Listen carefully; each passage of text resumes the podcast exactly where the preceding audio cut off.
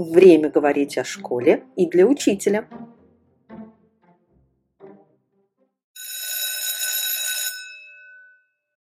Здравствуйте, дорогие друзья! Мы продолжаем наш подкаст «Перемена для учителя».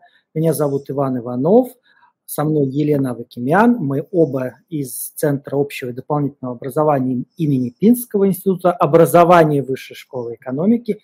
И сегодня наш гость Наталья Сченснович, если я правильно да. выговорила. А, Иван, здравствуйте. Наталья, рада вас приветствовать.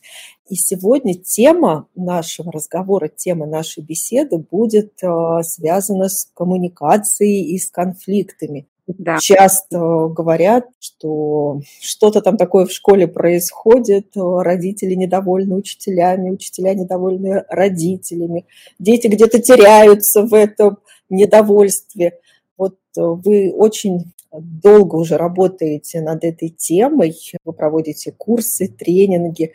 Расскажите, пожалуйста, вот немножко о себе и насколько действительно остро стоит эта проблема конфликтов между учителями, родителями, детьми, что там в школе происходит.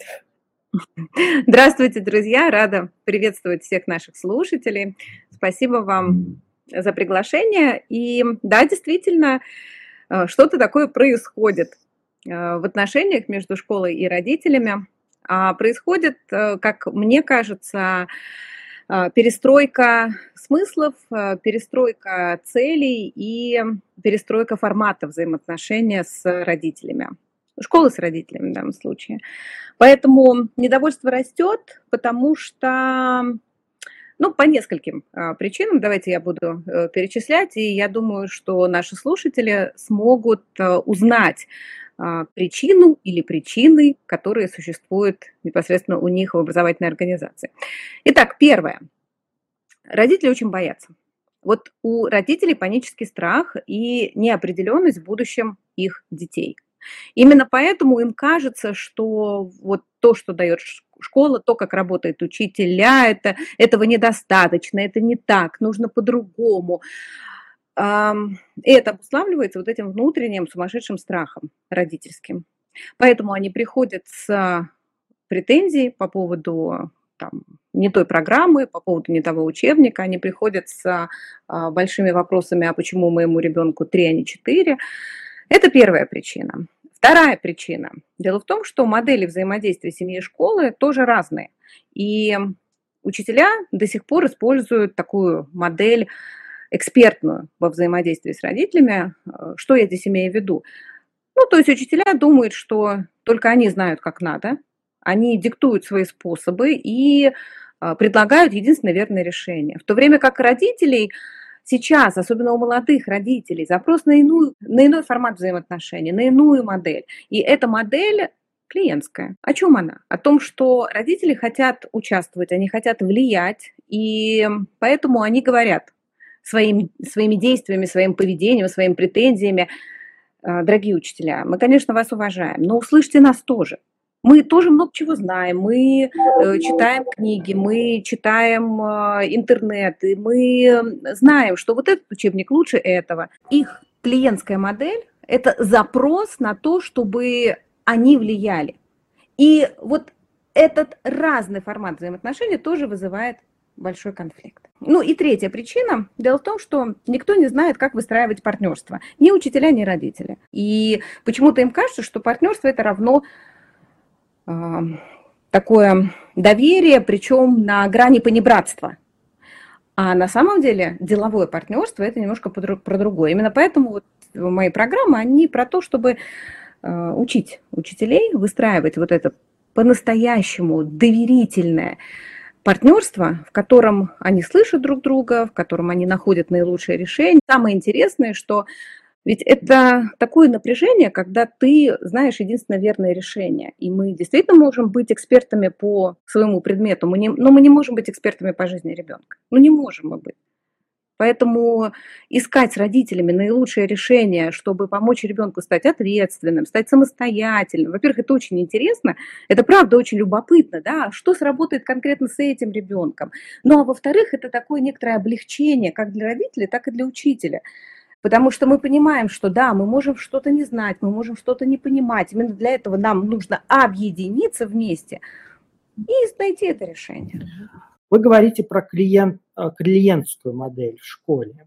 И возникает вопрос, разве клиентская модель не предполагает, что учитель предоставляет услугу? В широком смысле. Мы знаем, что сейчас большая дискуссия, как будто бы консервативный подход победил, э, понятие услуг, по-моему, исчезло, появляется опять благо. Так вот, мне кажется, что одно из, там, не знаю, зерен конфликта в коммуникации связано с тем, что, как вы э, справедливо говорите, родители ждут клиентского подхода, а провайдеры, учителя, они исповедуют и, собственно, предлагают не совсем клиентский подход. Они, а, я бы даже называл это не экспертный подход, а такой мессианский подход. Это вот, мне кажется, суть очень большая такая, может быть, даже философская суть проблемы. А второй вопрос сюда же, я, с одной стороны, согласен, что мы действительно должны коммуницировать, мы должны выстраивать э, стратегию коммуникативную, но когда у вас 150 детей, и обычно дети требуют не только знаний, но еще какого-то там части твоей души, а, и каждый день, и не только 6 э, уроков подряд, но еще и потом, то возникает вот это «вы, вас много, я одна» или там «я один». Мы можем разделить такую позицию, потому что физически и психологически очень тяжело а, постоянно быть с этим покерфейсом и обеспечивать высокое качество коммуникации. И в этой связи вот а, мой вопрос. На ваш взгляд, а насколько вот эти факторы действительно влияют на ну, такой конфликтный тренд? Это первый вопрос. А второй, как учителю менять свое вот это отношение, такой настрой базисный на конфликт, потому что как будто бы такой настрой – это форма защиты от этого же конфликта. Да, а, дело в том, что вы правильно заметили, что клиентская модель, которую сейчас проповедуют или позиционируют, или э, хотят видеть родители, она абсолютно не рабочая. И, понятно, она вызывает очень большие конфликты. Более того, это модель, которая говорит о том, что я считаю, как клиент, считаю, что я всегда прав, а вы, как тот, кто предоставляет мне услугу, можете быть неправы. Именно поэтому, друзья, и экспертная модель взаимодействия, и клиентская модель взаимодействия, они не рабочие. Это те модели, которые не ведут к а, действительно к высокому качеству, к удовлетворению на работе, к вот этому благополучию, о котором сейчас много говорят. Поэтому а, сразу хочу сказать, что если родители сейчас в такой клиентской модели, и если учителя там в экспертной модели, ну, можно ее по-разному э, называть, то это всегда конфликт. И это не есть хорошо. Именно поэтому я и говорю, что для того, чтобы менять настрой и родителей, и учителей, для того, чтобы действительно у учителя а, была возможность и получения удовольствия, и чтобы оставалось время на себя, для того, чтобы у него действительно хватало сил на всех – ему очень важно выстраивать именно вот это партнерство с родителями. А вот скажите, Наталья, как вам кажется, можно ли вообще построить систему в школе так, чтобы учитель не контактировал с родителями, а какой-то другой специально обученный человек а, выстраивал вот эти коммуникации. Учителя вот снять такую функцию? Или это, в принципе, невозможно? Есть в некоторых школах такие люди, специально обученные, которые, правда, коммуницируют с родителями и которые являются такими посредниками, имеет место быть. Дело в том, что все равно возникнет рано или поздно вопрос и запрос у родителя получить доступ к телу учителя, потому что хочется информации из первых рук. Э, у твоего ребенка какие-то сложности, какие-то проблемы с учебой, и тебе посредник рассказывает о том, что вот так, и вот так, и вот так, и вот так, то может быть такое, что этого будет недостаточно. Поэтому да, есть, конечно, какие-то вопросы, которые важно снимать, и это могут делать э, специально обученные люди, но все равно возникнет ситуация, когда эти э, люди не всегда смогут дать компетентный ответ потому что есть специфика предмета, специфика учителя, есть специфика э, самого ученика. Поэтому, да, имеет место быть, но со своими ограничениями. А если вот продолжить эту тему, как вам кажется, отсутствие, мы, наверное, можем предположить, что можем э, действительно говорить о том, что есть отсутствие о такой тенденции, как осознанной работы э, по коммуницированию с родителями, не вынужден такое отбивание пинг-понг, а именно такое наличие стратегии. Вот отсутствие такой стратегии у школы, собственно, и приводит к большим рискам и конфликтам. И если бы школа подстраховалась и такую коммуникативную или коммуникационную стратегию имела, то, вероятнее всего, можно было бы какие-то вопросы, ну, если не большинство, то многие снять. Ну, если говорить вот так, Конечно. в частности, а, например, я думаю, мы знаем прекрасно, что родители часто не понимают домашних заданий часто не понимают а, вообще результатов обучения. Вот эти, например, мягкие навыки 4К, они все им кажется, что это вообще к образованию не имеет никакого отношения. И ощущение складывается, что если бы школа систематически занималась бы вот этим а, ужасное слово для меня, но может быть оно хорошее, всеобучим именно своих родителей, там, не знаю, раз в неделю или раз в месяц приходил какая-нибудь рассылка или какие-нибудь семинары или еще какие-нибудь встречи, ну, я не знаю, что-то что-то организованное, родителям некогда ходить а, на такие встречи. Да, но дело в том, я с вами согласен, но есть же родители, вот Наталья не даст соврать, очень активные, которым что-то все время надо от этих бедных учителей. Так вот, они бы ходили на такие семинары, и их активность немножечко бы именно на эту часть. А потом такие бы родители были бы трансляторами для других родителей. Вот об этом, кстати, мечтал Пинский, говоря о управлении да. совета. Поэтому вот на ваш взгляд, такие система, системные решения? В какой мере могли бы э, помочь вот в ситуации, или это иллюзия, что все равно учитель освободился бы от бремени или, не знаю, радости общения с родителями? А, вы знаете, у него появилась бы другая роль.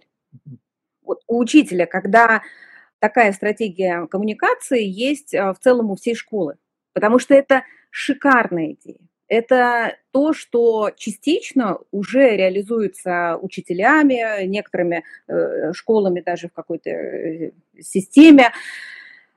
О чем это? О том, что что такое всеобуч на самом деле, да, вот такое родительское просвещение. Это в первую очередь про ясность. Ведь э, большинство конфликтов, которые существуют в школе, э, знаете, почему возникают? Потому что родителям не ясно.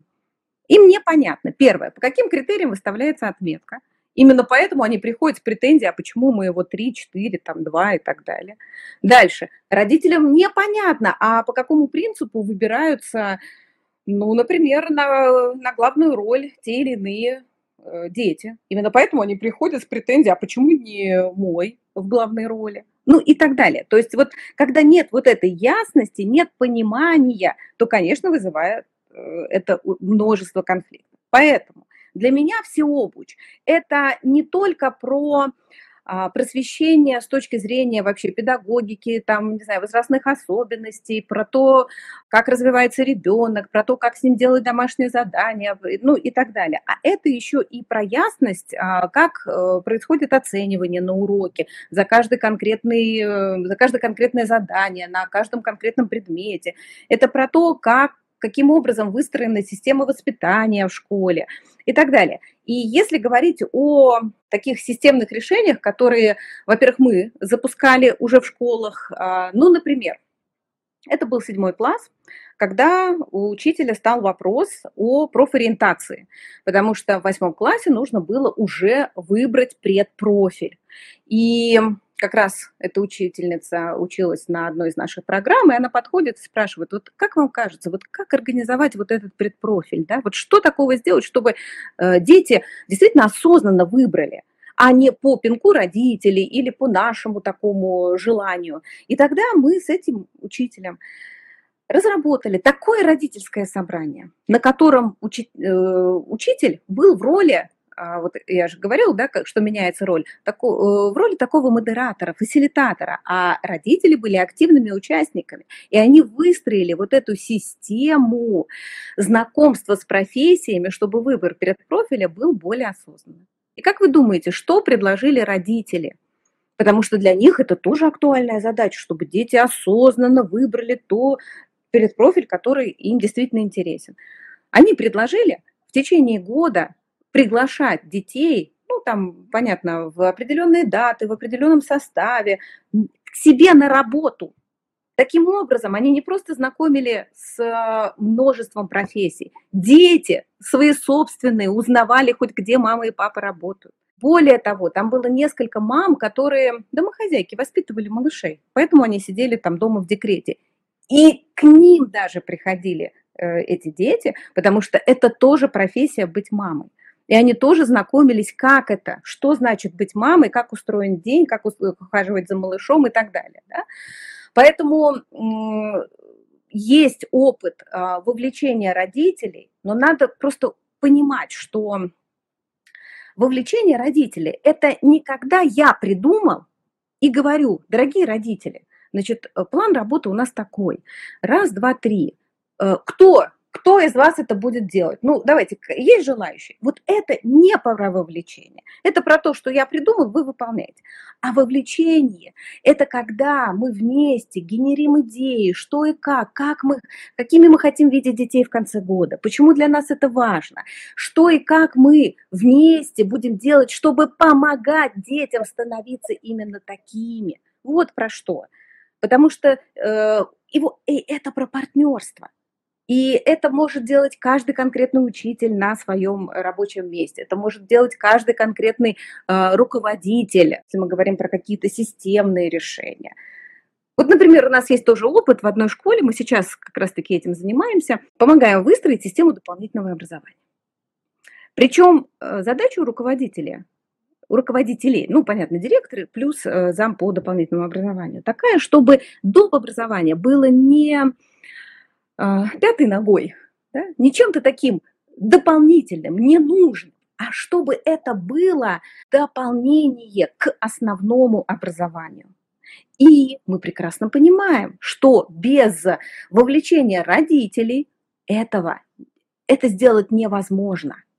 Поэтому на уровне школы, мы уже провели такую стратегическую сессию с учителями, где они думали, как можно интегрировать, да, что там можно, как можно основное продолжить дополнительным. Естественно, это же сессия и для детей. Как это сделать так, чтобы дополнительное образование было кайфом, было классным, и мы понимали, что занимательный английский – это не кружок, э, на который ходят двоечники, э, ну, просто потому что им нужно подтянуть английский, так как они в течение э, ну, урока там не успели, проболели там или еще что-то с ними было. А это что-то другое, кайфовое, интересное. Ну и понятно, что там же и родители. Поэтому, да, системное решение есть, опыт есть, и просто это другая роль, понимаете, другая роль учителя. Немножко. Наталья, скажите, а вот ре, реально научиться вот этим всем основам коммуникации, правилам общения, правилам выстраивания взаимодействия, партнерству. Сколько времени на это нужно? Если, это, если этому реально научиться, почему до сих пор этого нет в наших педвузах? И этому вот так вот целенаправленно не учат, не уделяет внимания. Знаете, а, во-первых, научиться можно, но есть одно ограничение – для того, чтобы начинать общаться иначе, важно поменять стиль мышления. То есть до тех пор, пока мы думаем, что современные дети – это потерянное поколение. Вот прям потерянные. Они все гаджеты зависимые, это вообще ужасные дети. А какие у них родители? Это же ужас. Это же все неадекваты. Вот, понимаете, до тех пор, пока мы вот так вот мыслим, мы никогда не сможем научиться техникам коммуникации и техникам партнерства. Почему? Ну, вы понимаете, наверное, да? Потому что наши мысли через наши зеркальные нейроны все равно будут нашему собеседнику давать э, ответ на то, что первое, они не верят в то, что говорят, они не верят в это партнерство. Поэтому для того, чтобы научиться, во-первых, нужно э, сменить формат мышления и понимать, что да, современные дети, они не плохие, не хорошие, они просто, первое, другие. Второе, понимать, что родители вот так себя ведут, потому что они, правда, очень боятся. Ну, правда, мы не знаем, что будет завтра. Мы не понимаем, какие будут профессии, мы не понимаем, насколько наши дети будут социально защищены, найдут ли они свое место в жизни и так далее. То есть вот до тех пор, пока мы не начнем глубоко слышать родителя и понимать, что если он приходит э, ну, например, предъявляет претензию, вот как э, совсем недавно разбирала кейс, когда мама прибежала и говорит, какой отравой вы кормите моего ребенка, то на самом деле о чем это говорит? О чем мама говорит? Я жутко боюсь за здоровье своего ребенка, потому что у ребенка оказалась там аллергия и так далее, да? Вот, и когда мы научаемся слышать глубоко, то тогда да, мы действительно можем этому научиться, безусловно. А что касается педагогических вузов, это тот вопрос, на который у меня нет ответа. Потому что я тоже спрашиваю. И на ММСО как раз-таки я задавала такой вопрос. А почему нет? Почему нет курса по конфликтологии? Почему не учат, опять же, специальный курс для классного руководителя, где учат, как ответить на претензию ребенка, который при всех в классе во время урока заявляет, вообще зачем мне это нужно? А? Вот для чего мне делать это упражнение? Для чего? Зачем? Да? Ну вот э, действительно этого не хватает, это очень нужно. Ответ у меня, наверное, на ваш вопрос, почему этого нет, ну, наверное, нет кадров, которые могут обучить учителей этому, будущих учителей. Я так думаю, потому что все осознают, что это важно. Ну, наверное. Трудно мне сказать, почему. Совместно с Натальей мы попытались выяснить причины нарушения коммуникации между школой и родителями. А что с этим делать и как постараться исправить ситуацию? Об этом мы поговорим в нашем следующем выпуске.